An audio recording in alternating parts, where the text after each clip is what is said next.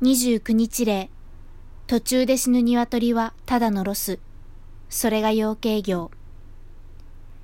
メイたちのような平均的なヒナの背の高さに合わせて、給餌器や給水器の高さを変える。足の悪いヒナや小さすぎるヒナは背が届かず、飲めなくなり食べられなくなる。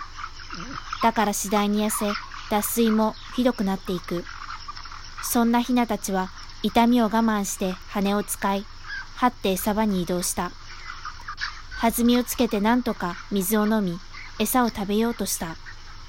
自力ではどうにもならない。足も平均より小さいことも自然に治ることはない。これらは品種改良が根本的な原因だからだ。メイの傾斜だけでも餌や水を得られず苦しむヒナがどれだけいるのか把握しきれない。そして今この瞬間に日本全体では、あるいは世界ではどれほどのブロイラーの赤ちゃんたちが苦しんでいるのだろうか。体重 1420g。屠殺数。世界中で660億以上の鶏が肉のために殺されています。国内では毎年約6億9000万羽の肉養鶏が殺されています。そこに1億の採卵系の背景が追加されています。また、日本は屠殺している鶏のおよそ倍の量の鶏肉をブラジルやタイなどから輸入しています。鶏肉の代替とウェルフェア。代替肉の市場は年々拡大しており、動物を殺すという過程を経ない培養肉の商業化も現実のものになろうとしています。2100年にはこれらの代替肉技術の広がりにより、畜産はなくなるだろうという社会学者もいます。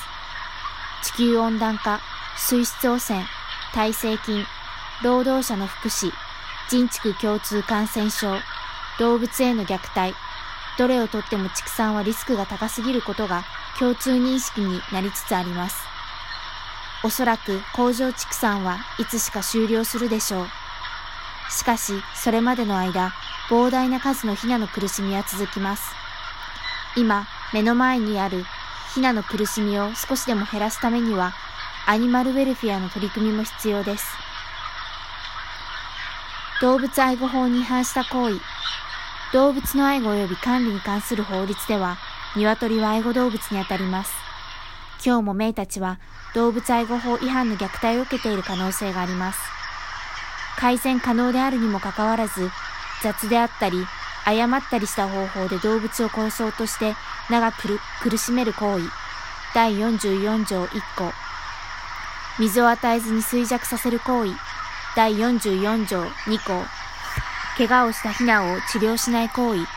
第44条2項。弱ったり疾病を抱えるヒナを治療せずに衰弱させる行為。第44条2項。ヒナを餓死、衰弱死させる行為。第44条1項。糞尿が堆積した場所で動物を飼育する行為。第44条2項。